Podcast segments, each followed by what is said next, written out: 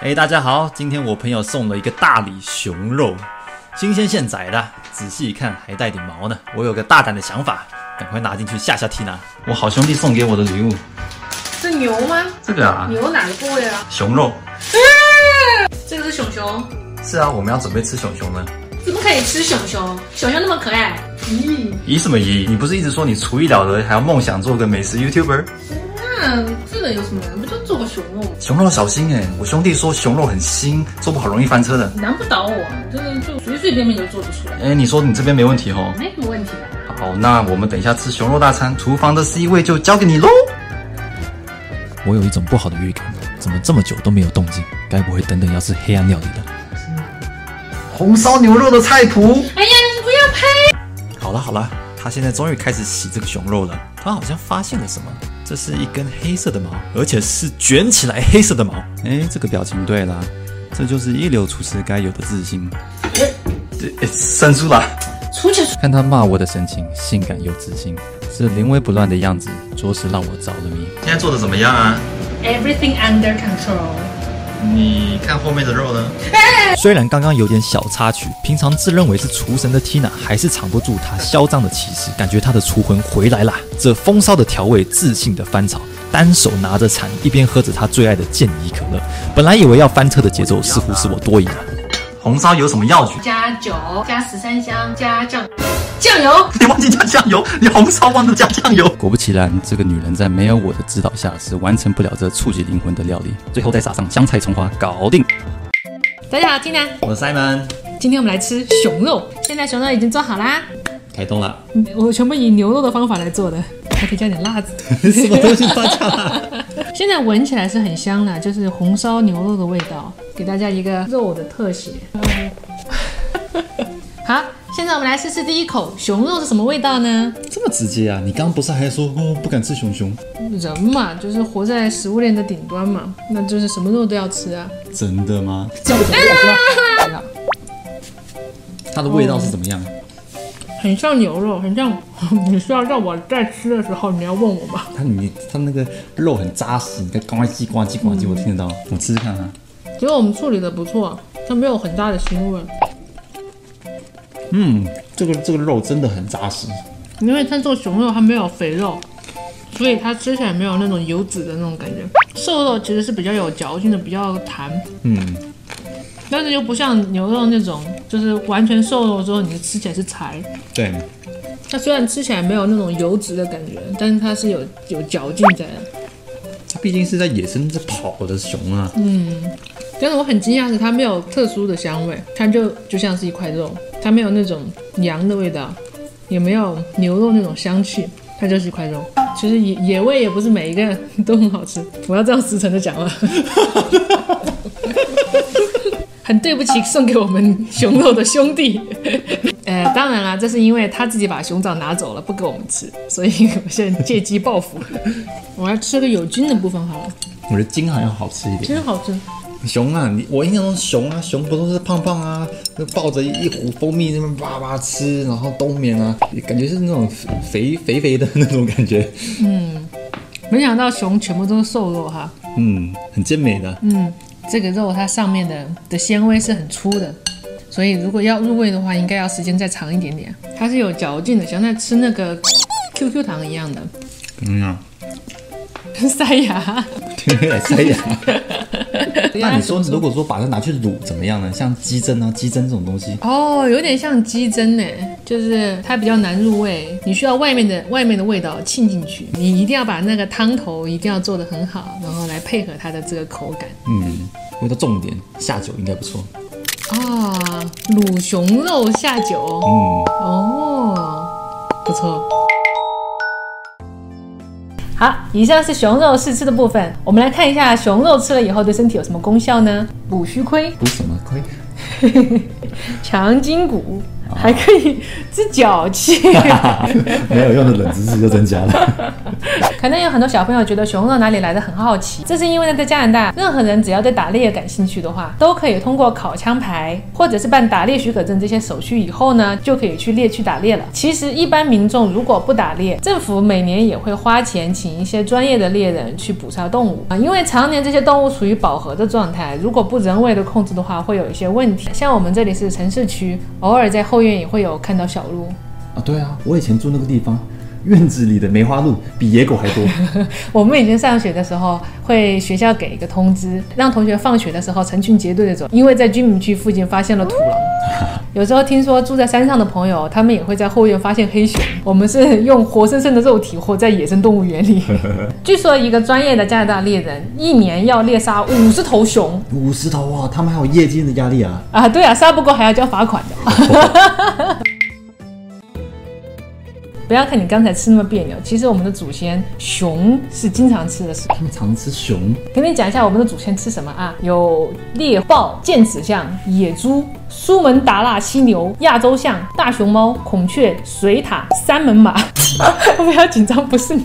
还有猴子、鸟、青蛙、毛毛虫和蛆，蛆的蛋白质高，高蛋白食物。说到食材，其实有一个事情很好笑，很长一段时间大家都以为进入农业时代以后，每个人的生活都变好了，越来越健康了。这件事情在最近几年被推翻了，嗯，因为他们发现原始时代的人活得更健康。啊，我们生活倒推了，什么情况？其实农业革命我们都被小麦和水稻骗了，这是一个天大的阴谋。你说农业革命它是个赤裸裸的阴谋？人类被骗，连底裤都没有了。就是专家他们发现，在古时候的人类，他们的生活其实很惬意。一般来说，一个团队他们只需要派出一小部分劳动力，男的出去打猎找肉吃，女的出去采水果或者蔬菜，然后两组人把找回来的食物分一分，就够一群人吃的了。采集基本上来说，每个礼拜只需要出去打猎三天，一个礼拜工作三十五到四十五个小时。相比起来，现在还在奋斗的年轻人，他们的生活作息是九九六，就是早上九点工作到晚上九点，一个礼拜工作六天，加起来是七十二个小时，还不包括上下班通勤。这里还要说一点，就是现代人的生。活工作是不能停的，你有小孩，有房贷，有水电费，有一日三餐要掏钱。而在采集的部落呢，你的小孩就大家小孩，大家帮你一起带，你拥有的所有东西都是大家共享。老婆也是共享的吗？认真听，我是说，你下班了以后，你不用带娃，不用洗碗，不用抹地板，你的时间全部都是你的，这是你自由的时间。哇，这么惬意啊！嗯，就我打完猎回到家，我只要负责确保村子里的人丁兴旺。书卷不录了，我们这个很严肃的节目。采集的工作呢，也是一个体力劳动。他们会和野兽一起斗智斗勇，学会了怎么用最省力、最轻松的方式运动，怎么样才能抓到猎物最有效率。而这样的生活让他们的身体既灵动又柔软，而这个身体呢，是现代人无论怎么练习都很难达到的一个状态。就像很多学武打的明星，他们都说，真正能打的不是那些大肌肉，而是那些长得精瘦精瘦的人。像李小龙那样啊，对，因为他们有很好的对身体的控制力，能知道精准的发力，做出爆发性的动作。而且你还想不到的一件事情就是，先人他们非常的长寿。我们说原始人他们的平均年龄低，那是因为当时的小朋友夭折和勇士外伤挂掉的比例比较大。如果没有什么大意外的话，他们的身体素质可以活到八十岁以上，也没有任何慢性病的困扰，比如说糖尿病、肥胖、心脏病或者癌症。而我们现在大部分的上班族都是脑力活动，牺牲了大部分强身健体的时间，同时我们还要顶住职场给我们的心理压力。在中医的角度，久坐不动是不行的，人是动物，就是一定要动。这个如果经常坐着，首先伤的是脾，脾主管身体里的能量运作，时间久了能量不能运起来的话，伤的就是元气。还有一件事你想都想不到，就是原始人吃的比我们现在还要好啊！你想想，当时的条件，所有的食材都是现宰现吃，等于你坐在农贸市场门口做菜，他们都可以拿到当季最新鲜的食材。对啊，百分之百新鲜，纯有机，而且所有的种类都是看天气、看地区。比如早上起来吃蓝莓加蘑菇。中午吃小鹿和苹果，晚上吃野猪和洋葱。曾经有人做过这样的一个统计，就是一个礼拜现代人只吃了二十种食物，而其中还有非天然的加工食品。但是在原始人，他们一个礼拜能吃到一百五十种，而且还不需要吃剩菜。食物多样性这件事情为什么这么重要呢？是因为有一个遗传学大师 Tim Spector，他研究了为什么现代人长胖的各种原因。比如说我们经常听到的吃肉还是不吃肉，吃碳水还是不吃碳水，吃盐还是不吃盐，是多运动还是少运动。他为了保证实验的公正，他的实验对象几乎都是年龄相等、生活轨迹相似的群体身上。他的实验的结果很颠覆，他基本上否认了现在所有的减肥食谱和方法，而且还否定了运动减肥。什么？他是说，像美国，我们以为美国都是一直很提倡运动的，对吧？嗯。但是其实美国是在一九八零年前后左右才开始全民运动的。哦。也就是说，在一九八零年以前，穿健身裤在外面慢跑的人，大家会把他当疯子。你这样穿着很挫的样子。很挫哎。而现在我们看到老外健身的干劲很大嘛？啊，对啊，满大街都健身房啊。啊，对，那老外不是去健身房，就是去健身房的路上。但是他指出很好笑的是，就越来越多人去健身、去运动了，但是越来越多人变胖了。因为他发现运动完以后，人的代谢会处在一个比较低的水平，在剧烈运动以后，甚至代谢会降低的更多。那是因为你的身体是想要本能的保持你的体重。如果你的运动消耗了更多的能量，你的身体会在更多的时间把这个能量补回来。所以他的意思不是大家不要运动，他的意思是说减肥啊，不是减肥。他的意思是说运动是可以改善身体的状况，但是不能当做一个减肥的途径。那这样怎么搞？这个作者真的做了很多的实验，很多的减肥方法在他的实验下都全错，所以我们今天绕过他的所有的过程，直接上结论：一个人要真正的健康，而且保持在一个完美的体型，最重要的就是你身体的微生物的多样性啊！因为他做了这样一个实验，哪怕食物相等、类型相似、同样生活轨迹的人吃下去，他的反应都是不一样的。嗯，所以他发现我们一直在抠那个食物的那一端的部分。其实我们应该想的是身体的这一端怎么分解食物和消化食物。嗯，就是一杯水，我们两个的身体转换都不一样的。像我们都是一个嘴巴、一个胃、一卷肠子，到底为什么不一样？就是我们微生物对我们吃下去的食物反应不一样。那么也就是说，你身体肯定有非常厉害的一种微生物，把你吃下去的能量唰唰全部给你分解了，你就那么瘦，我就悲催了。微生物大部分和我们的基因。生活环境和饮食习惯相关，也就是说，你的身体是有一个小花园，你的基因决定了，比如说你的花园的气候是高原地区还是低陆平原，你的生活环境决定了你的小花园里面的土是酸性的、碱性的、肥不肥沃，能不能长出东西来。你吃的食物决定了你的小花园里面的花和草的种类多不多、漂不漂亮。就像是我们上次在病毒的那集讲的。人的基因会随着我们的环境发生变化，微生物也会影响我们基因的表现。这个小花园的品质一直随着你的生活在变，那么也就说明了为什么有很多人减肥以后反弹，那就是因为你只要吃回原来的食物，那个引起你肥胖的微生物它又回来了，你就又胖了。为了证明现代人没有以前的人好，有一个澳大利亚的专家，他专门请了十个超重的糖尿病病人，跟他一起去像原始人一样野外生活七个礼拜。这段时间，他们每天都劳动，到处找吃的，每天吃袋鼠肉、鱼、芋头、乌龟、鸟、老鼠、昆虫、蔬菜和蜂蜜。结果七周以后，平均下降八公斤。他们的血糖全部恢复到正常的水平。这个实验以后，大家也回到了正常的生活。但 Tim 说，后续的这些人是不是真正的治愈，也要打一个问号。因为你身体的微生物不是一个改变就能一劳永逸，只要返回原来的生活方式。如果这个作息、吃饭跟以前一样，这七周就没有任何意义，就是打回原形。所以不要相信坚持一个极端的食谱，除非你下定决心一辈子就只吃这个食谱。如果你相信每个人都是独一无二的存在，那就不应该相信有那个包治百病的饮食疗法。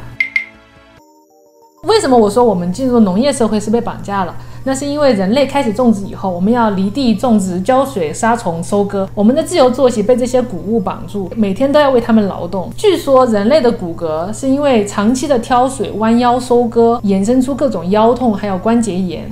饮食的第二个后果就是，我们其实食物的种类变少了。我们一日三餐就变成吃谷类为主，出去采集其他食物的时间变少了，你也被困在这个地方，不能跑太远。身体的菌群就是因为这样变得更单一，健康情况下降。第三是因为种植这些谷物给人类的营养太单一，我们还是需要更多的食材，所以人们开始驯养牛、羊、猪。但是又因为近距离的和这些动物相处，让这些动物的传染病感染了人类，又引起了人类患天花、麻疹、肺结核这些传染病的危险。其实反过来讲，农业革命其实不能避免啊，我们人类的繁衍注定人口会增加，采集这个过程食材是有上限的，而且随着人类的杀生和采集，很多的动植物就这样灭绝了。所以为了养活更多人，我们必须进入农业社会，让更多的人吃饱。但是因为营养单一和不能停下的劳动，我们每个人都为新增的那个人口背上了慢性病的隐患。人类的农业革命大概是公元前九千多年，很多专家都说这段时间是人类驯化植物的开始。但是从结果而论，我们现代人和原始人的生活，人类其实才是被驯化的那一个。啊，你讲了这么多，我们到底要怎么健康？我也被那本书搞得现在很混乱啊。他是说，首先正常的生活作息不可少。你吃的食物现代加工的越少越好，尽量多的自然，尽量多的多样性。那你打算怎么买食物？他有一个专家是说，你去超市的时候，你就沿着超市的边边四周走，你不要走中间的那个架子那部分，因为那些都是加工食物。对。啊，边边的都是一些生生鲜蔬果、肉啊这些，哎，有道理吧？那可是我喜欢去中间买汽水跟薯片呢。你讲不听啊！我好像听你讲过这些，是不是在讲那个书啊？就是那本《人类简史》。人类简史在台湾翻译叫《人类大历史》。人类简大历史。